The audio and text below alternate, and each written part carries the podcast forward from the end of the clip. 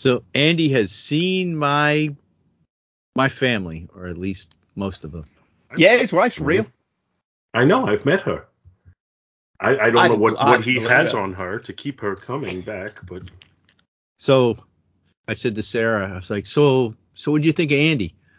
He's like you, but See, that's English. potentially dangerous. he's like you, but English. He's like you, but English. I was like, oh, okay. Uh, that makes me think. There was an episode of The Odd Couple.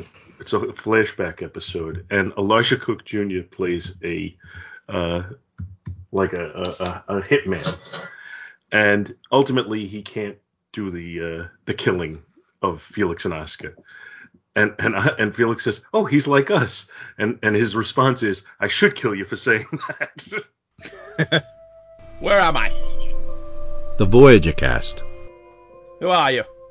The second in command What do you want?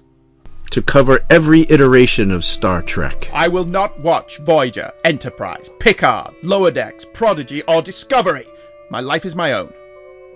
By hook or by crook, you will. I am not a prisoner of your podcast whims. Alright, you want to do the prisoner? Oh, all right then. The Village People, an exploration of the prison, with Paul Spataro, Dave Pascarella, Bill Robinson, and Andrew Lehman.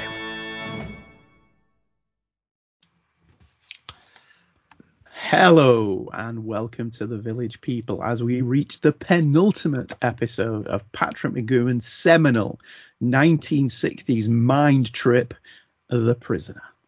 Returning as number two, me, Andrew Leyland.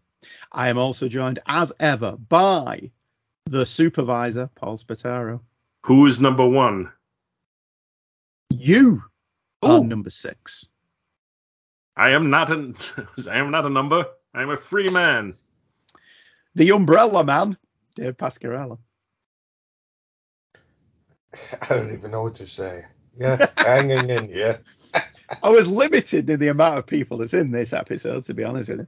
So that, of course, makes Bill Robinson the butler. Bill would be a good butler. Bill On, would be a today- fantastic butler. on today's program, three men in a room. So today's episode sees the return of Leo McKern as number two, returning from the chimes of Big Ben all the way back at the, essentially the beginning of the series. He's the only actor that's come back as number two, isn't he? Well, Other actors have yes, been as number two. Other actors number have like you know just been there. Yeah. So he's the only actor to return as number two, and he's pretty much the entire guest cast, apart from you know the butler and the supervisor, both of whom are here. Come in. Take off your hat in my presence. Sorry, sir. The prisoner is made to relive his childhood.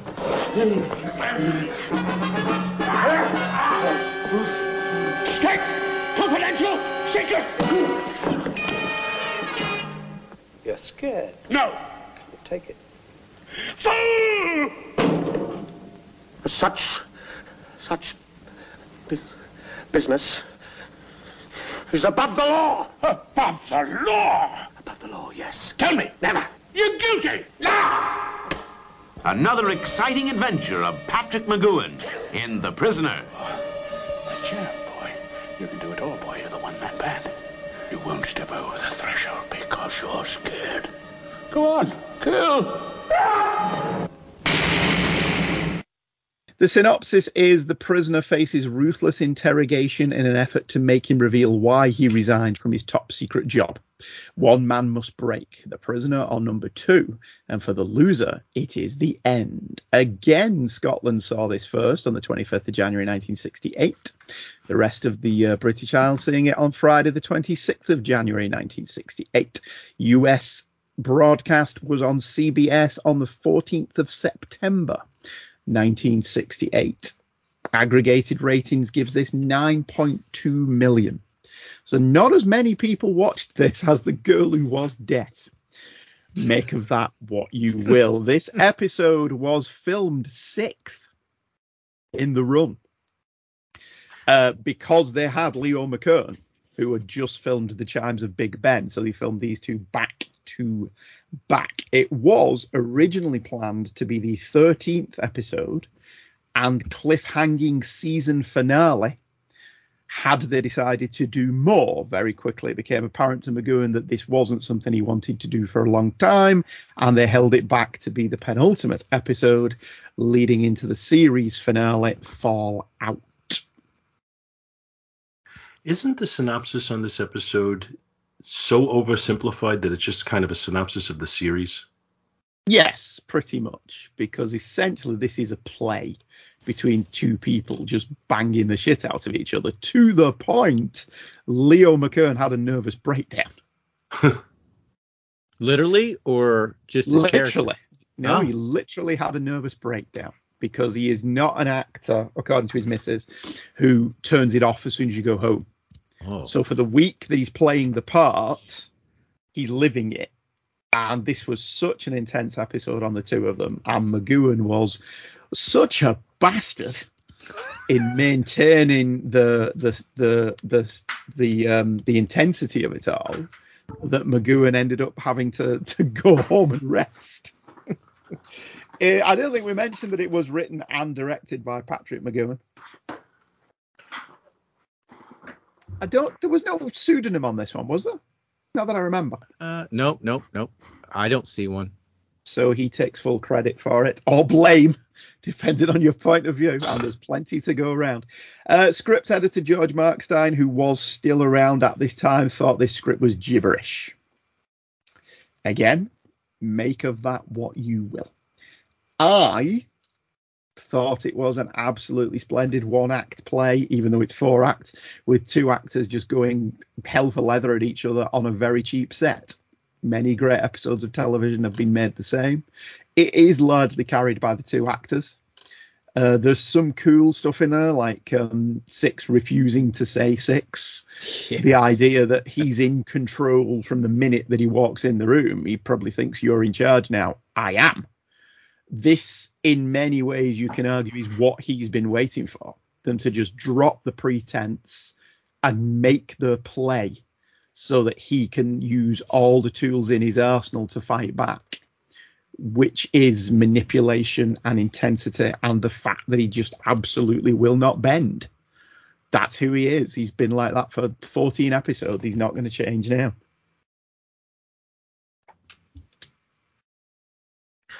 I would say, and it's not a good reflection on me, quite frankly, but I would say I'm starting to experience a little fatigue in the show.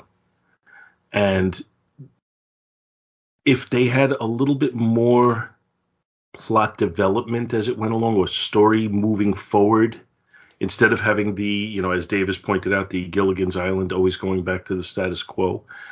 Uh, I think if if the if the story had moved forward throughout this series, I would not have that same fatigue that I have, and I would be more intrigued by it. But going into every episode, kind of anticipating that we're going to go back to the same kind of status quo when it's over, I have again developed a little fatigue with it, and it's I'm finding it less intriguing as it's going on. I did not think this was a bad episode, but following up the girl who was death, I had less patience for it than I probably would have if it had been you know, on its own. Uh, so, you know, this one I found it conceptually intriguing, but it didn't really ever pull me in.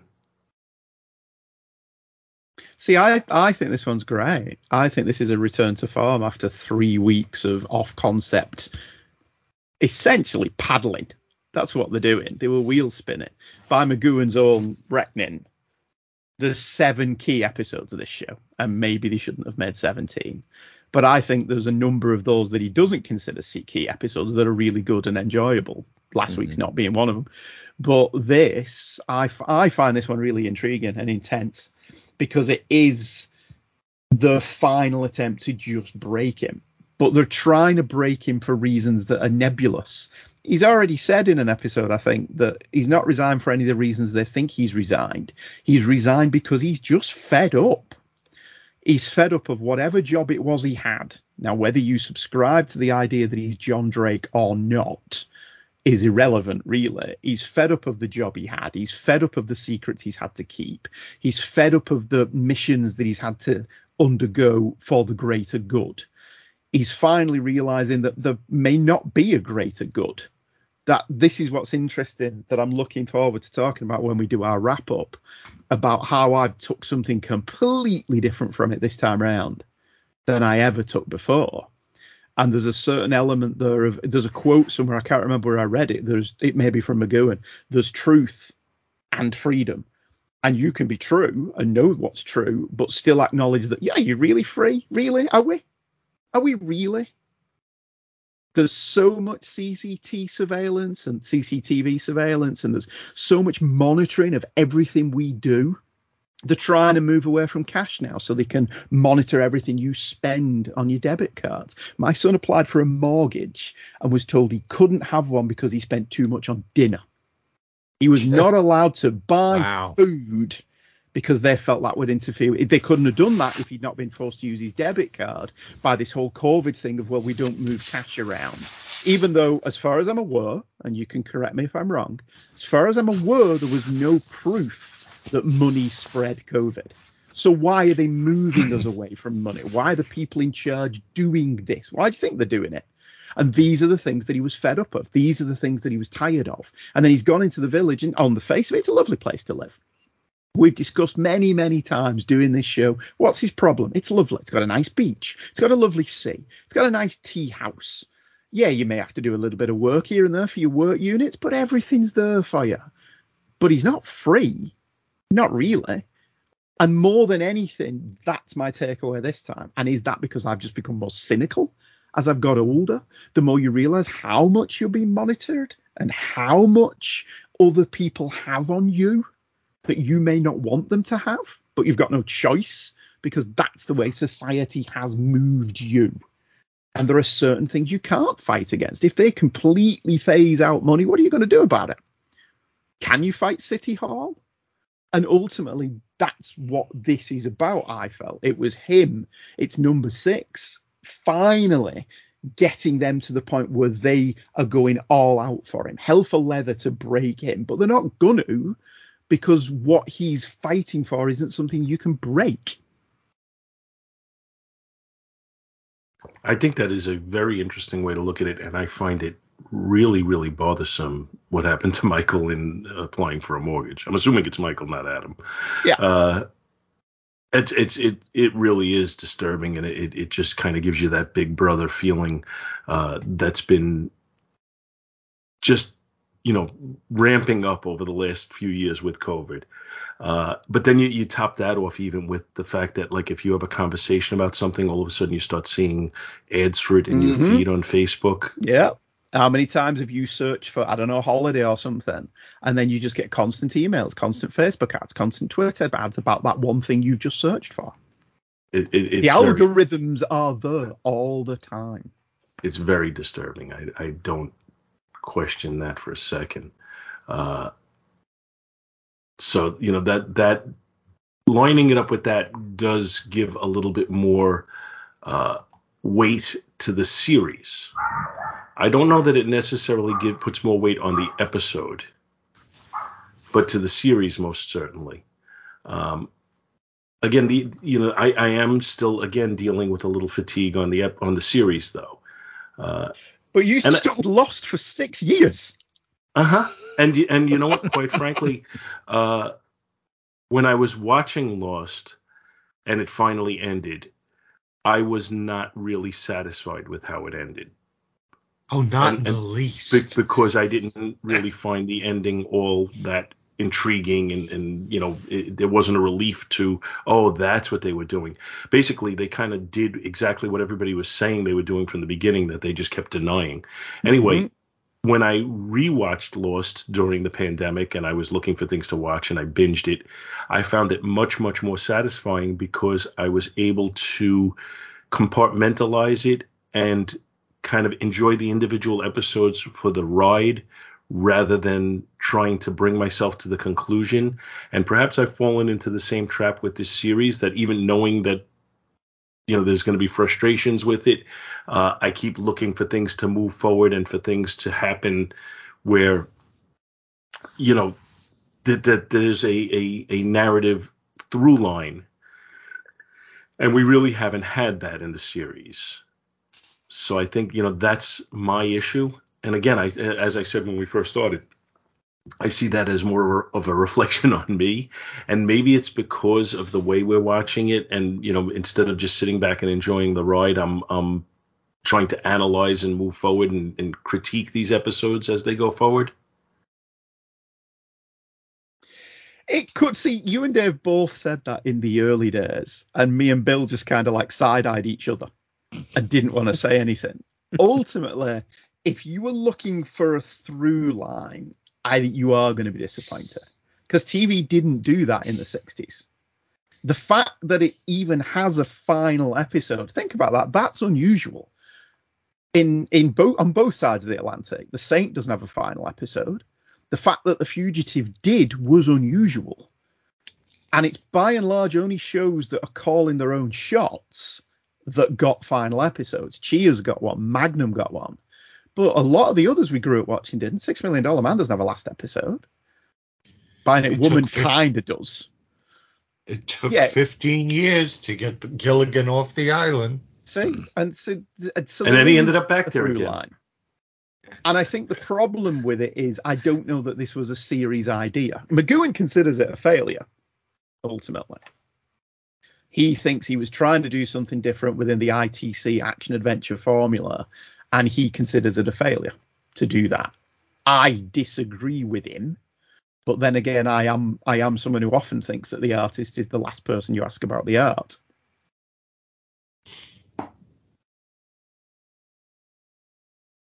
I, I found it fatiguing as well, to be honest. After the last episode, it probably didn't help that I watched them back to back. See, I think that's a big part of this. We, if we were gonna do two back to back, this was the wrong two to do. In all honesty, I think you need a break before you watch Once Upon a Time. You certainly need a break after watching Once Upon a Time. You don't go straight into Fallout. You Yeah, can't. I, I, I think, uh, well, not so much for Once Upon a Time, but I think the girl who was death hurt this episode. The girl who was death was the thing. But that's what I watched The Girl Who Was Death on Tuesday.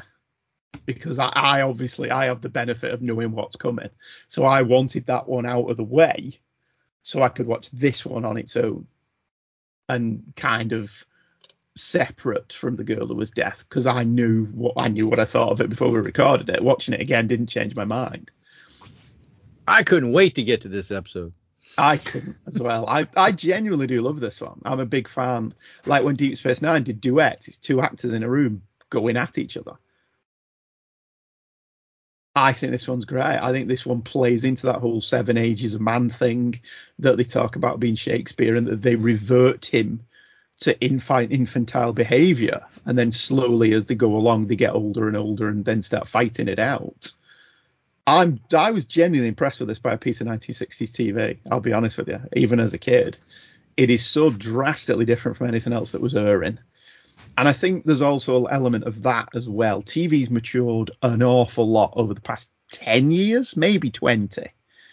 I think you can argue a case Hill Street Blues started the maturity of American television, where the realization was it didn't all have to be done in one in 48 minutes plus commercials every week it could have continuing narratives and continuing story arcs. And although this doesn't play into that, it does lean into the idea that not every episode has to be just a variation on the same thing. You know, we all know and love television shows that are formulaic as hell. You can time your watch by when David Banner's going to turn into the Hulk. You can time your watch by, all right, we're 44 minutes in. Oh, Wolf's going to blow shit up. That's that was the nature of formulaic television and very few of them tried something different. The ones that did are the ones that have aged better. The fact that this did this as an ITC show is quite remarkable. There's nothing wrong with a lot of their other stuff. I love Space 1999 and UFO, but the ones that stick in your head are the ones that break concept. And this one breaks concept brilliantly. Much better than a couple of the others they've done that break the concept because this still at least does feel like the culmination of everything we've been watching. And the fact that it's a number two that has come back gives it more weight. Than if it was just another number two. Because there's been good ones, there's been weak ones. Leo McKern was one of the good ones. Mhm. Leo McKern was definitely a positive in this episode, as far as I was concerned. Watching him on the screen is is enjoyable uh, in a very uncomfortable way. uh, but you know, he he he commands your attention, and he's a number two that can at least you know for for purposes of charisma and screen presence he can go toe to toe with mcgoohan Yes. I like that Even when though they, even though we had a, I nearly had a breakdown because of it. I like his introduction in this episode that he is just a he's almost like he's a pawn or a piece of the village that he's just raised up out of the ground in the control room. Well, well not the control room, but in the number 2 room. Hmm. He's just raised up out and he's standing there and and there's a miniature rover in his chair. Yeah, He's like- Rover's in his chair. just showing that he's really, you know, he's not in get remove it. Remove it. Well, he actually says, doesn't he? I am not an inmate. Mm, oh, really? Are you? But but he is. He's Yes. just as much an inmate as anybody else. Which again is another core concept I think behind watching the series this time. And again, like I said, I don't know it's because I'm older. I don't know if because I'm more cynical. I don't know if it's the times in which we live. I have no idea. Could be any of those things. Could be all of those things. Could be none of those things. But we are. We're just as much an inmate as, as number two is. Mm-hmm. So, who would you guys recast or would like to see is as number two this time around?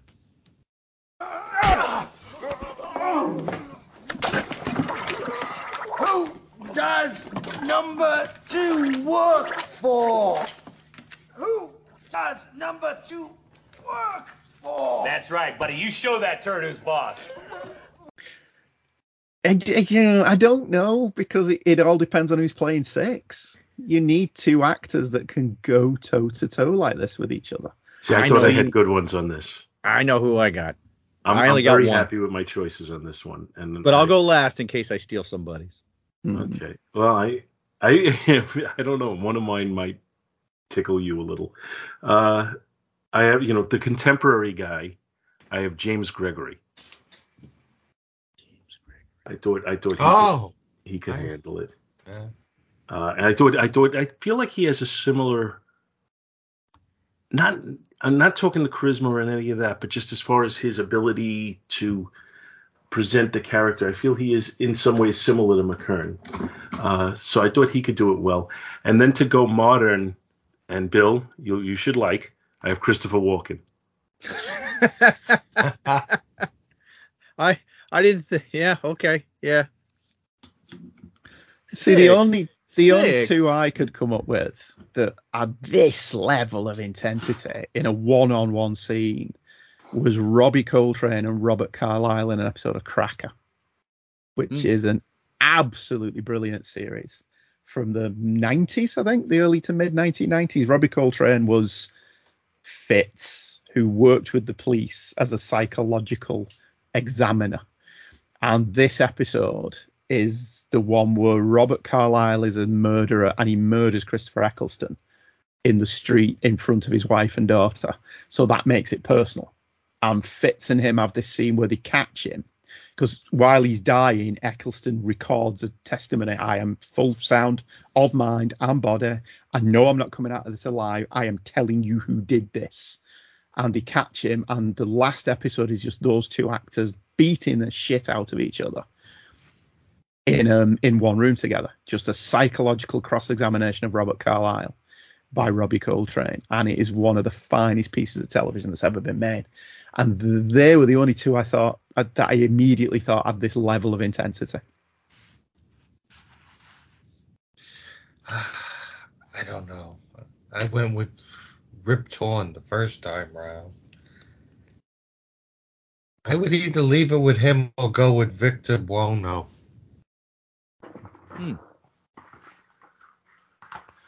But who's is he going up against McGoohan though in this? That's that's the thing. I can't you can't just recast two in this one. Who's he going toe to toe with?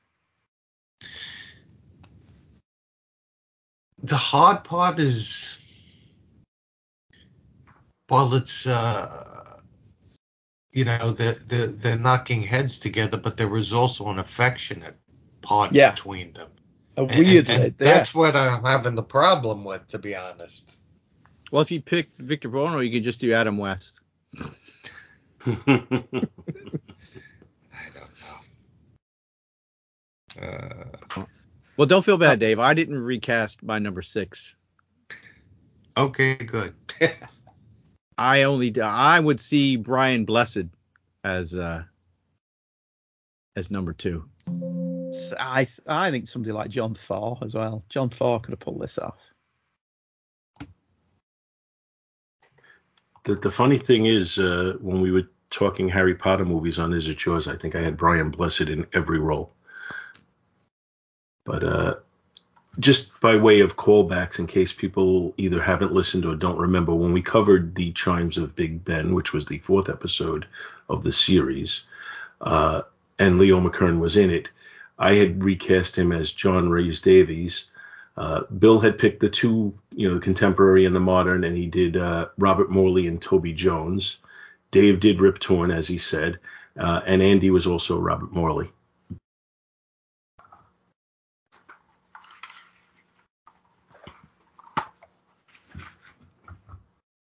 So we, we feel it feels like we're hitting an impasse here. What else have we got? There's got to be more on this episode. I always make sure when I lock someone up, I put them in a cell with a massive knife in the drawer. I mean, what could possibly go wrong with that? And alcohol, right? And alcohol. We cover everything in this prison. Well, they were there a week. You know, I was surprised there wasn't a toilet. No, it there was because they said it has it, its own uh, waste. Uh, oh, you they know. did, yeah, yeah. yep, right. yep. Correct, Amal.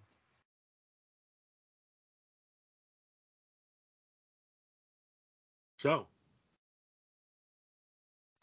So do, do do we? I'm just curious. Do we believe that uh, number six was a, a on a bomber during the war, or that was just symbolic? I don't know.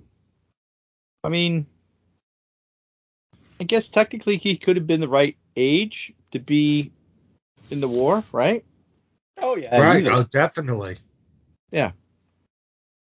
I mean, I uh did you get oh, all right, if you watch this on archive.org, you wouldn't have had subtitles, but I watched it cuz I was curious about the subtitles cuz I wanted to see if I missed anything. So I Hmm. was watching on Amazon, which had annoying commercials, but you know, whatever. The subtitles couldn't keep up with the actors No. because they were so six, five, you know, five, five, five, and he's six, five, because you know, and it's they're going back and forth, and then like some it just says mumbling because they, they couldn't even figure out what they were saying. Uh, it was it was it was almost just as fascinating to try to read the subtitles as it was to watch it. Hmm. Yeah, because they were hammering at each other really, really quickly. Oh yeah, yeah. I mean, originally it was called Degree Absolute, which two says is a legitimate uh, psychoanalysis, which it's not. It's just a play on Decree Absolute, isn't it? From um, when you get divorced. Hmm. I like that he, he needed approval to do this.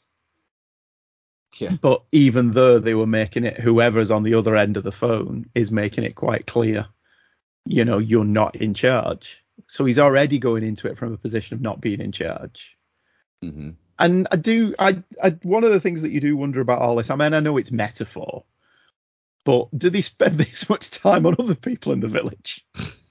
I've wondered that throughout this entire series, how he seems to be the focus of uh, all of their efforts, and everybody else is just kind of going along.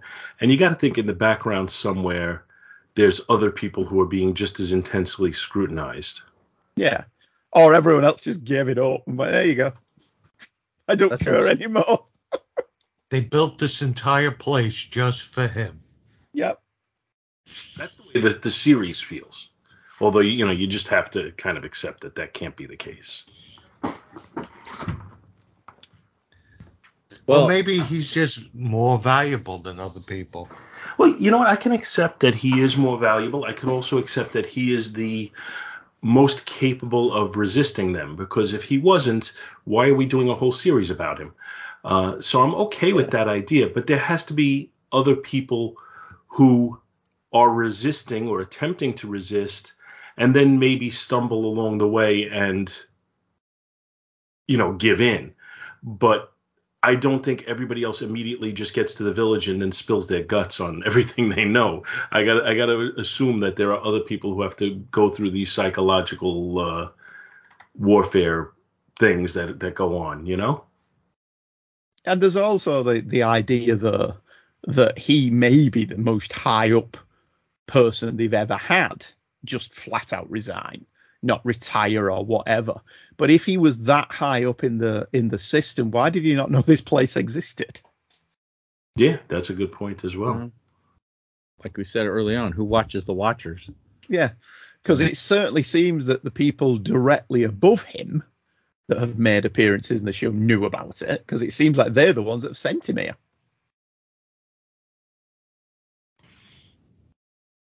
And again, Well- I've said this before. Nobody wonders what ever happened to you know. Oh, Charlie retired. Never sends a card. Never never calls. Whatever happened to him? How come Well- he doesn't meet us for lunch anymore? Hmm. Why, why don't we see him down the pub anymore? Where is James Bond these days? Hmm. To paraphrase uh, Sean Bean, one simply does not resign. No. it it to also to on that concept there it doesn't feel like in that particular profession you have that many people that would live to resign True. Yeah. Yeah, And- it, and it just seems like a double O, doesn't it? Walk away at the the peak of their powers. they could they could probably all up. give like a really really really big pension because you know not too many people collect it anyway Mm-hmm.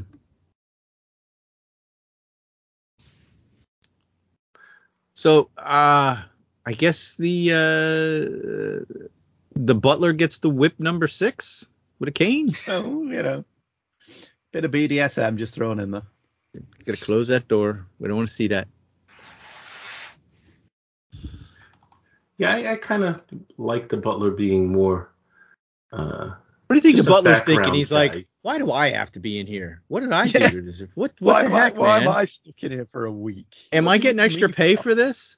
Yeah, yeah, well, that's another. cr- They get hard to do. They get paid. They must do, mustn't they? Poor guy. And he's thinking, boy, in season two, my part's gonna get even bigger. I am so looking forward to this going on for years and years. this is my breakout and my role. paycheck, yeah, improving. It's actually quite sad. Angelo Muscat didn't get a lot of other roles after The Prisoner. He was in Wizard of Oz because every short person was in The Wizard of Oz, Hmm. but he died in 1977 in a basement flat, practically broke, Aw. which is quite sad. he would have had, he would have been in line to play tattoo on uh fantasy on, island on one of the many reboots of Fantasy Island that seem to keep cropping up. Why do we keep bringing that back?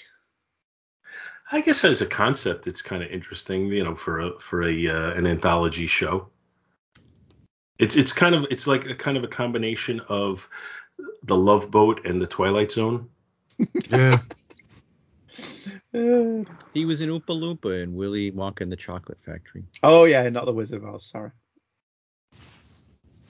Yeah, I, when you said that, I, I thought, wow, he must be a lot older than I thought, even at the time this is filmed.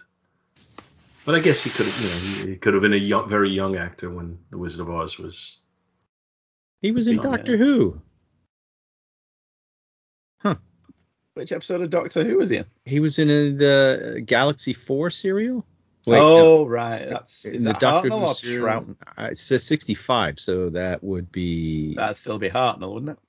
On the edge, yeah, somewhere. Yeah, okay, fair enough. Yep, yep, yep. The first Doctor, yeah. And so, hmm, he played a Chumbley, a Chumbley robot. Sure. But yes, I I like this one. I think it plays well into the series' strengths. I think it's a good culmination of what we've seen I think it's a shame that it follows a couple of episodes that were slightly lesser. But I mean, some people are arguing as well, if you read up on it, that six has regressed ever so slightly. Whereas in the more recent episodes, he seems to have settled more into not being as antagonistic and more into the role of, well, all right, I'm here, so I'm just going to screw around with you every, every opportunity I get. Whereas here, he's back to being bullheaded. But I think that's just down to the fact that this was film six. Yeah, yeah, because he what comes up to the guy in the um what the the courtyard or whatever Mm, yeah. uh, around the fountain, and he's going, "What is your number? One, two, three," and he just keeps counting up numbers, and the guy's like, "Don't talk to me, leave me alone." He's back to being bullheaded number six. Which makes sense than- if this was Yeah. yeah. this was filmed yeah this was the sixth one sh- filmed which is why they still still had uh footage at Portmeirion too. Yes, because again, for the most part, this is all in in one room, isn't it? Mm-hmm. I know. I- I forgot to ask you a question about last episode. The amusement park Yes. does that still exist? No, it closed in 1973. Oh. Okay. There's no way that amusement park would pass today's health and safety. Oh, I, I, I was wondering because I'm like, "Hmm, some pretty rickety looking ride Yeah. there. You can just stand up and step over those seats on that roller coaster and Right. stand up, and I'm Well, like, thi- this is an "Hmm." aside, and I'm sure Angela will correct me. We were at Universal Studios, and we were on one of the log flumes. Which one was it, Ange? Was it was it Jurassic Park or Toon Lagoon that Adam stood up in? right, we're on the Jurassic Park log flume. This was ages ago. He was only little, and as you're coming down, Adam literally stood up for the photo because they didn't have bars at that point. Mm. And it was a couple of years later before we went again. But the next time we went, they had the lower bars. And you will never convince me that wasn't because of him. Because he stood at the side, he just stands up to have his phone. You know, you get your photo taken as you come down. And me and Andrew both like, sit down.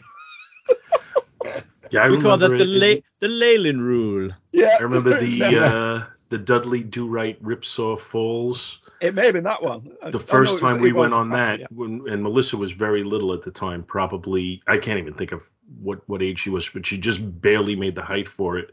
And then it was kind of an inverted bench that you sat with, you know, one leg Yeah. on each side. Yep. Uh, and I was so afraid of her falling out of the thing that I sat behind her.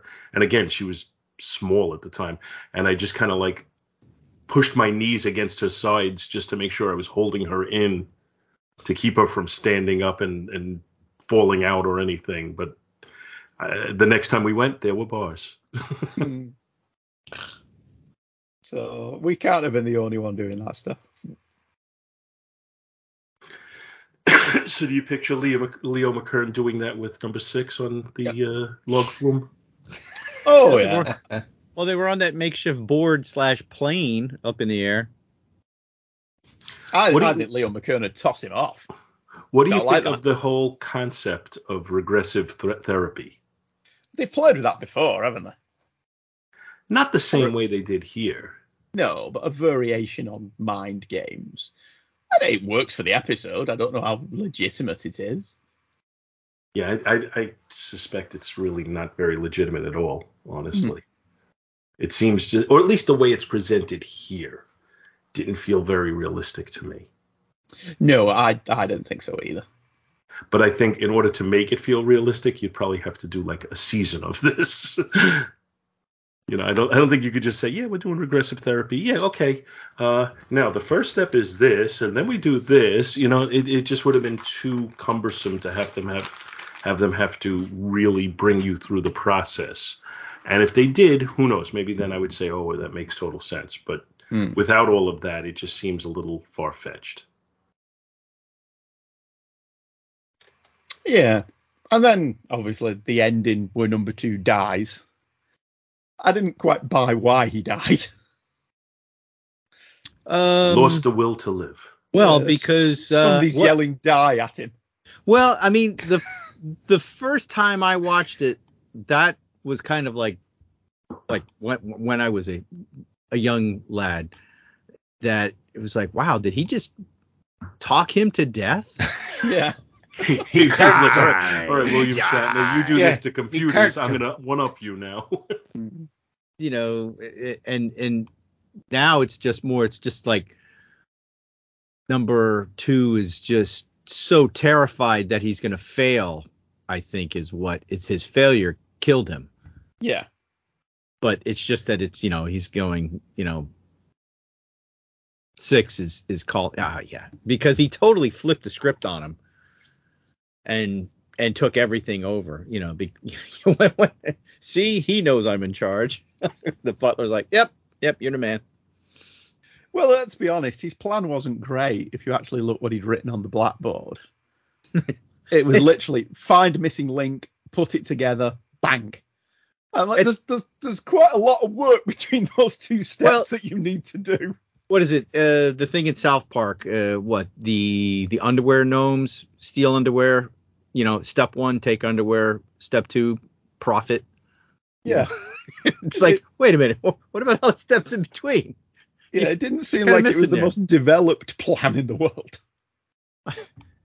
what could go wrong I mean, I did like all of the the fairy tale music going through it. You had boys and girls come out to play. Oh my and Twinkle, God. Twinkle Little Star, and I had forgot about uh all right one I don't think I'm ever gonna sleep with a lamp above my head again as long as I live you know that'll come down and engulf my face and then and then suddenly Leo McKern's in the room going Jack and Jill went up a hill oh my god fetch a pail of water man that was unnerving that was really unnerving it was even unnerving with you doing. It. I think you did it better. and it was and, more unnerving with Bill doing it. and I and, and I was wasn't yelling at full volume like he was I was trying to keep it down a little bit but that was I, I mean oh yeah there, there- there's so many good scenes in this I mean the whole the whole you know he kicks everybody out of the control room and he's looking at the stuff and oh yeah. And even e, even you know the supervisor's like yeah mm, okay what double time what they're going to charge overtime? What what what? I, I don't get it. Time It's- to it- clock out. yeah. Everybody's on time and a half. Yeah. So there's a I don't know if we'll maybe we should discuss this after and like after the last episode because I don't uh there's a sequel to this but I don't know if it encompasses Fallout. There's the four issue uh Shattered Visage. Yeah, Um, that's the comic book, isn't it? Yeah, it that's a sequel to this episode. I don't think it's a sequel to the final episode. Um which oddly enough until like just uh, a few weeks ago i didn't realize there was a fourth issue i only had a b because they're because they're lettered like a b and c i didn't know Hmm. there was a, i don't know there was a d and i don't have it Do you not have D? Oh man, no i don't have d oh, that's a that's unfortunate. yeah so i might have to try to find it uh as like it's uh it's in a you know complete graphic novel so i might have I've got the I've look got the trade paperback. I've Oh, got the 1980s trade paperback. I got a rock. so Can't I'm wait to sure show my friends. so I haven't read it. Oh God, since it came out, which was like uh, 1988. Mm. So I mean, because that's because I was buying it off the stands, and I think, oh, you know what? I bet you I know why I didn't get the last issue. I think I went in the Navy. In the Navy. So, so yeah, that was probably what what what happened. Why I I just fe- it just fell off the radar. Mm. So, but Okay. uh, what should we talk about that here, or we'll talk about it No, later? because like I've not reread it yet. Oh, okay, all right, yeah. I've got it. I've got it queued up. I've got that, and I've got the new one from IDW. I think I got one or two of those uh, as well. Um, So I was going to read them for the last one that we do, the one that wraps it all up. Hmm. Although I think, oh no, I can't say that yet, can I? No, yeah. mm. I think we should do a totally off concept final episode. but hey, Maybe we'll just sing some Beatles songs. backwards. Discuss, You're playing your records backwards. You are Satan. We're going to discuss the merits of Sheriff Lobo for the last episode. I would have to watch Sheriff Lobo. What? You never watched that? I think you would get a kick out of some of them. I Where never you get- saw Sheriff Lobo. You get what? What's his name uh, from Planet Claude of the Apes on there? Claude Akins. The Sheriff Lobo. You watch BJ and the Bear. You know who Sheriff Lobo is. Oh, was it a spin off from BJ and oh, all right. Yeah. Yeah. Yeah, for some reason, if we got it, I never saw it. Maybe it didn't run very long.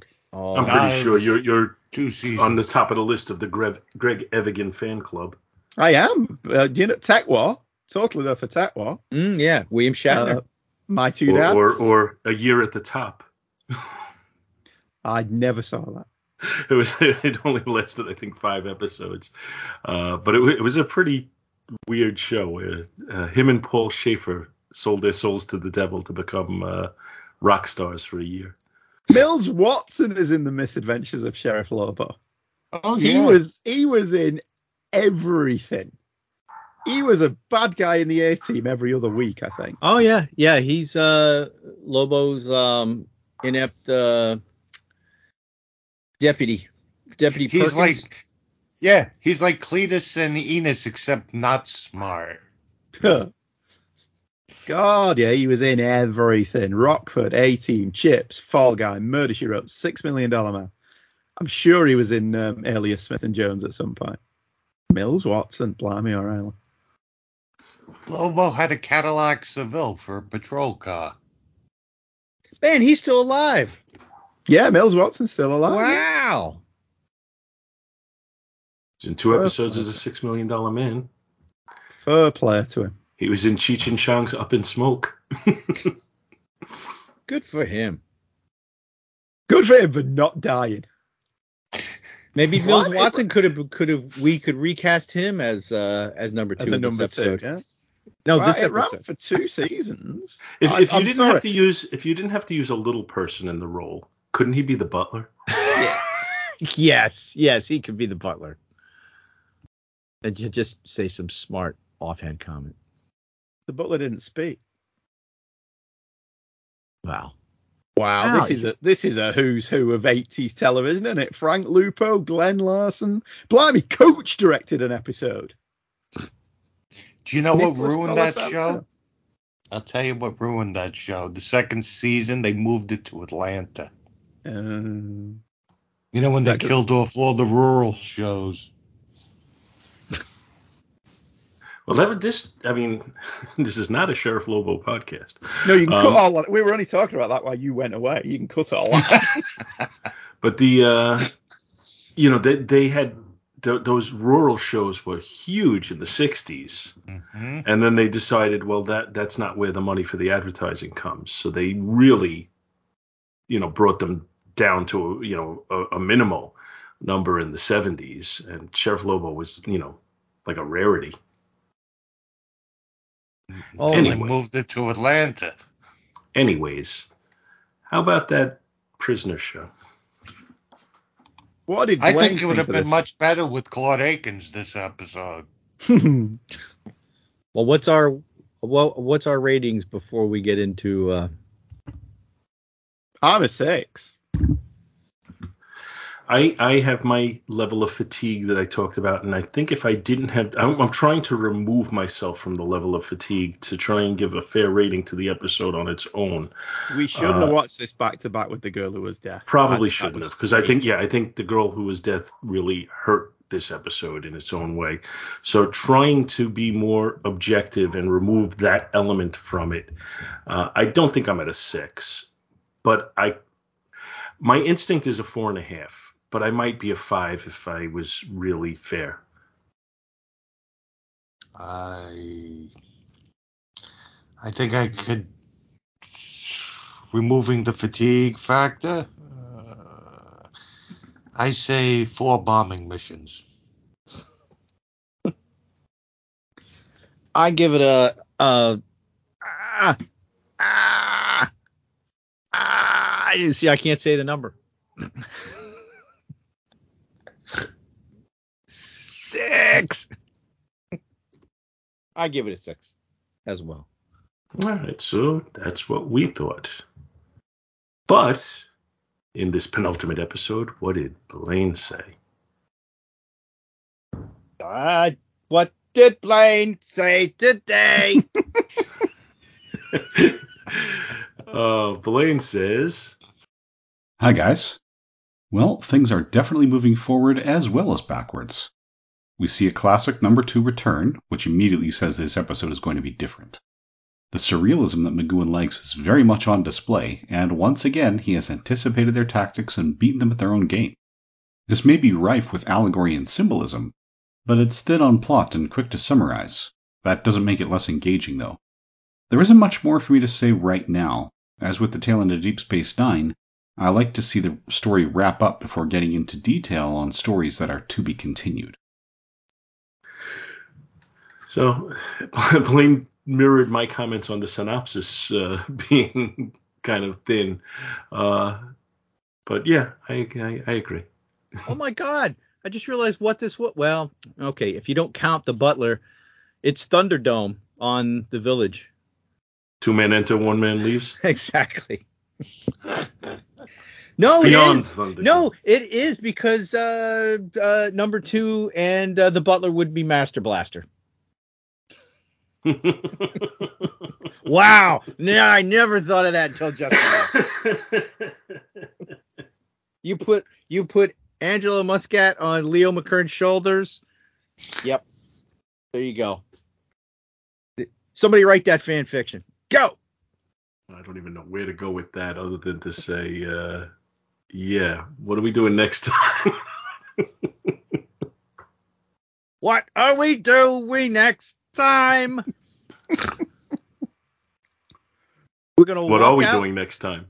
well, next time we might have some fallout from what happened this time.